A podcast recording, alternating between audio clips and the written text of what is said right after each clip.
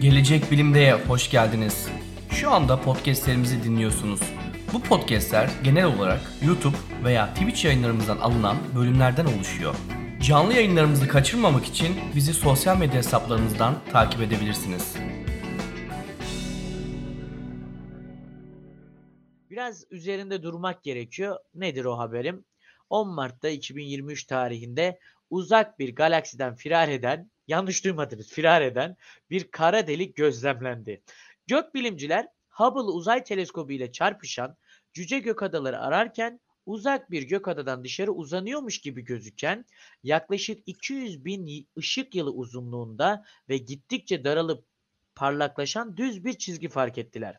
Hawaii'deki Checked gözlemevi gözlem evinde yaptıkları gözlemler sonucunda bu çizginin iki galaksimin galaksinin birleşimi sonucu oluşan ve yeni oluşan galaksiden kaçan bir süper kütleli kara deliğe ait olabileceği sonucuna varlar. Yılan hikayesi gibi. Okuyamadım o kadar. Evet evet evet. İki Ya galaksi zaten çarpışıyor, diğeri kaçıyor bir şeyler bir şeyler. astronomi böyle bir şey zaten. Yani astronominin hikayesini bir başlıyorsun sonuna kadar getiremiyorsun. Ama Akın çok ilginç bir şey söyleyeceğim. Bak e, ben neye benzetiyorum astronomi çalışmaları biliyor musun? Bir film var. e, işte Hollywood filmi diyelim. Yaklaşık 2-2,5 saatlik bir film. Bu filmde bir sahne var. E, o sahneden bir kare alıyorsun. Tek bir frame, tek bir fotoğraf. O fotoğrafında sadece bir kısmını görüyorsun. Orada bir oyuncunun yüzü gözüküyor atıyorum. Hı hı. Değil mi? Ya başrol oyuncusu mu değil mi bilmiyorsun. Karşısında konuşan bir insan var mı yok mu bilmiyorsun. Ne konuştuklarını bilmiyorsun. Oradan filmin konusunu çıkartmaya çalışıyorsun. Evet. Yani filmin uzunluğunu çıkartmaya çalışıyorsun. Konusunu çıkartmaya çalışıyorsun. Oyuncularını çıkartmaya çalışıyorsun. Elindeki data çok sınırlı. Ama astronomi öyle bir bilim ki o datayı o kadar verimli yorumlayıp o kadar çok çıkarımlar ve bilimsel, mantıklı e, ve e, doğru çıkarımlar yapıyor ki bunu başarabiliyor. O yüzden astronomi benim e, bana göre bu anlamda en başarılı e, bilim dalıdır diyorum ve noktaya koyuyorum. Ve astronomi aynı zamanda e, en eski pozitif bilimdir. Biliyor muydun? E, onu da düşün Onu da bugün- matematikten önce Aynen. tabii. Yani sayılar bile tanımlanmamışken insanlar gökyüzüne bakıp oradan çıkarımlar yapabiliyordu. İşte gündüz, gece, mevsimler falan filan. İşte gezegenler, yıldızlar, ay pozisyonları falan filan. Şimdi buradaki haberde de kara delikten başlıyoruz. Kara delik nedirden bir girelim. Kara deliği biliyor musun nedir? Çok sık duyuyoruz ama nasıl Kara oluşur? deliği ya çok süper kütleli bir cisim olarak, bir gök cismi olarak tanımlıyoruz ama tam olarak asıl tanımı nedir? En doğru tanımı nedir diye sormak lazım. Buyurun. Kara delik aslında ölen bir yıldızın cesedidir. Hı hı. Yani bir yıldız doğuyor, e, ömrünü sürüyor, ömrünü tamamlıyor, sonra patlıyor. Patladıktan sonra yıldızın ilk kütlesine yani patlamadan önceki kütlesine bağlı olarak e, patlama sonrası oluşacak e, cesedin ne olduğu değişiyor. Yani küçük kütleli bir yıldız, mesela güneş kütleli bir yıldız Hı patladığında işte e, e- etrafındaki içindeki bütün o gaz bulutunu atacak ufak e, merkezinde ufak bir e, kahverengi cüce ya da beyaz cüce kalacak ya da güneşin işte 8-10 kat e, kütlesine sahip daha büyük bir yıldızsa bu da işte e, patladığında çekirdekte kalan e, kalıntısı bir nötron yıldızına dönüşecek ama 12-13 kattan daha büyük bir e, güneş kütlesine sahipse yıldız ömrü boyunca patladığında o patlama sonrası çöküş de o kadar çok kütle birikip çökecek ki o merkezde bir kara delik oluşacak. Kara deliklerin oluşma prensibi bu. Kara delikler büyük kütleli yıldızların patlaması sonucu e, geriye kalan artık e, kütlenin evet burada da patlama gözüküyor görüyorsun. Çok güzel görseller bunlar. E, merkezde geri toplanarak oluşturduğu çok yüksek kütleli e, singularity yani tekillik noktasında tanımlanabilecek e, büyük kütleler. E, bu kütleler e, bundan e, çok yakın zamana kadar e, bu kütleleri biz gözlemleyemiyorduk. E, sadece matematiksel olarak hesaplayabiliyorduk. Doğrudan gözlemleme şansımız yoktu. Sadece dolaylı olarak ya burada bir kütle var ve çekiyor ama oradan bir ışık gelmiyor. Demek ki burada bir kara delik olmalı şeklinde gözlem e, tanımlayabiliyorduk. Ama yakın zamanda hatırlarsanız kara deliklerin de e, görüntülenmesi, e, evet fotoğraflanması başarıldı. Görüntüde görüyorsunuz zaten. Kara deliklerin hikayesi bu. E, haberimize konu olan kara delik ise daha farklı davranan bir kara delik. E, habere geçecek olursak orada da bir e, kaçan, firari bir kara delik senin tabirinde bahsediyor. evet buradaki gözlemde böyle bir teleskoptan böyle bir görüntü alıyorlar. Bakıyorlar, inceliyorlar. Ya bu nasıl bir şey? Oradan o nasıl çıkar? Öyle şey mi olur falan filan.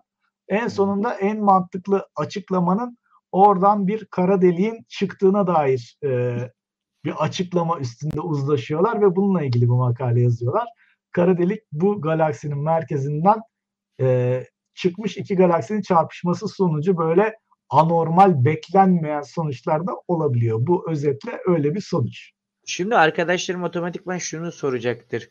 Şimdi oradaki düz çizgiden aslında bahsettik biz bu anlatım sırasında. Ya bu kara delik değil mi? Bu arkadaşımız nasıl böyle ışıma yapıyor? Bu düz çizgideki ışıklar nereden geliyor peki öyleyse diye soracaklardı. O nedenle hemen ben size sorayım. Ya tabii ki kara delik ışık e, yaymadığı için doğrudan gözlemlenemiyor. Zaten göremememizin sebebi budur dediğimiz o nokta.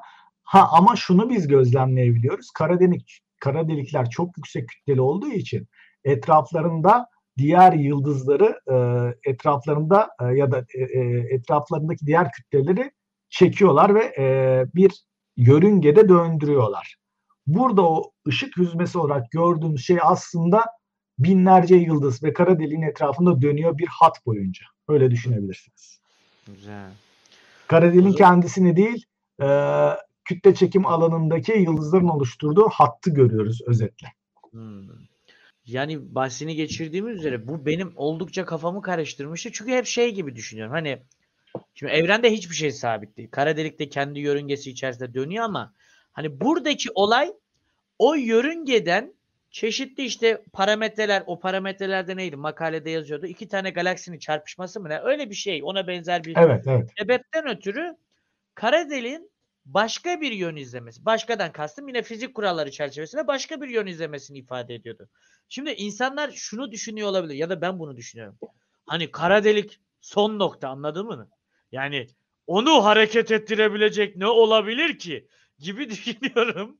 O yüzden böylesine bir şeyi görünce bir tuhafıma gitmedi değil. Şöyle onu hareket ettirebilecek şey daha büyük bir kara delik. Büyük bir kara delik. Tabii, tabii ki, tabii ki. Yani daha büyüğü var burada falan diyebiliriz. Gerçekten öyle. İşin esprisi bir yana. Tabii, tabii, tabii. Aslında güzel güzel bir bakış açısı. Ya, daha kara delik, daha onu hareket ettirecek ne var? Güzel bir soru. Ama cevabı daha güzel, daha büyük bir kara delik. İnanılmaz. Kolaya Şeylere benzer. Bunu da evet, evet. Ben bunu şeylere benzettim. Pulsarı duydum, duymuşsundur. Pulsar Pulsarı denilen bir gök cismi var. Ona benzer bir mekanizması vardır pulsarların. Ee, gene ölen bir yıldızın kara delik oluşturmayacak büyüklükte bir e, yıldızdan bahsediyorum. Evet. Ee, nötron yıldızı oluşturan bir yıldız diye düşün. Ee, nötron yıldızlarda tamamı nötronlardan oluşur.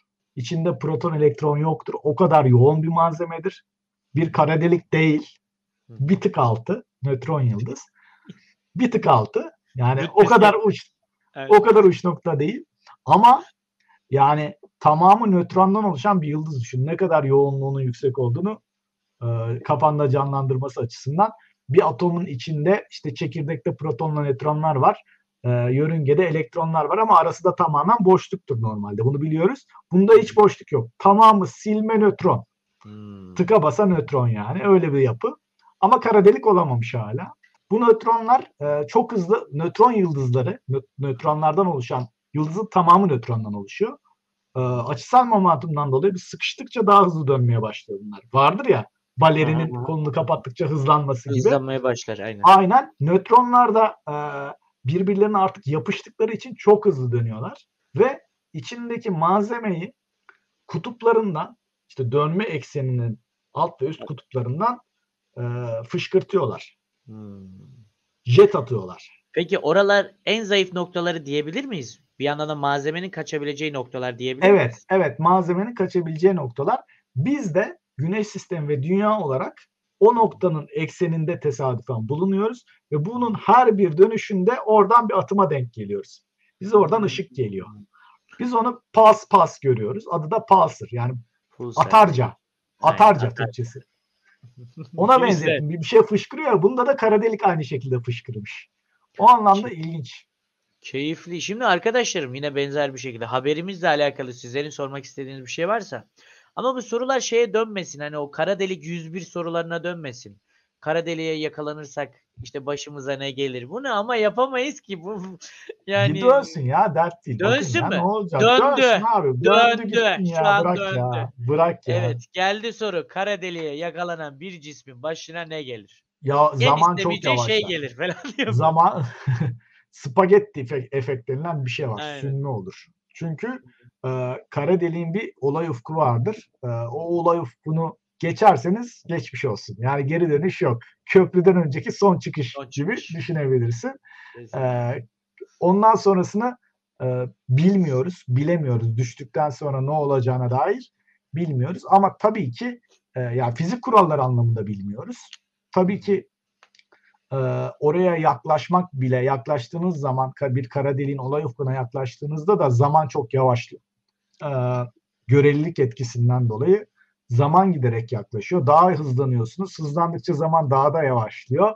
E, bu kısır döngünün içine girmiş oluyorsunuz. E, sorunun cevabı açıkçası yok. Bilimsel olarak yok. O yüzden girelim dediğim ondan. Çünkü çok kolay cevabını veriyorum. Bilmiyoruz. Kaytarıyorum Evet. kaç, kaçamak cevap. Arkadaşım şey diyor. Zaman kütle çekim fazla olduğu için mi yavaşlıyor diyor. Evet, evet. Kütle çekim alanı artıyor. Ee, görelilik e, tan dolayı zaman yavaşlıyor. Güzel. Pekala. Bu arada hocalarımızın adı ne? Hocamızın adı ne diye sormuş arkadaşlarımın. Hocam buyurun lütfen kendinizi tanıtın hızlıca. Ee, Sedat Canlı e, fizikçiyim ODTÜ'de e, merkez laboratuvarda. Hı hı.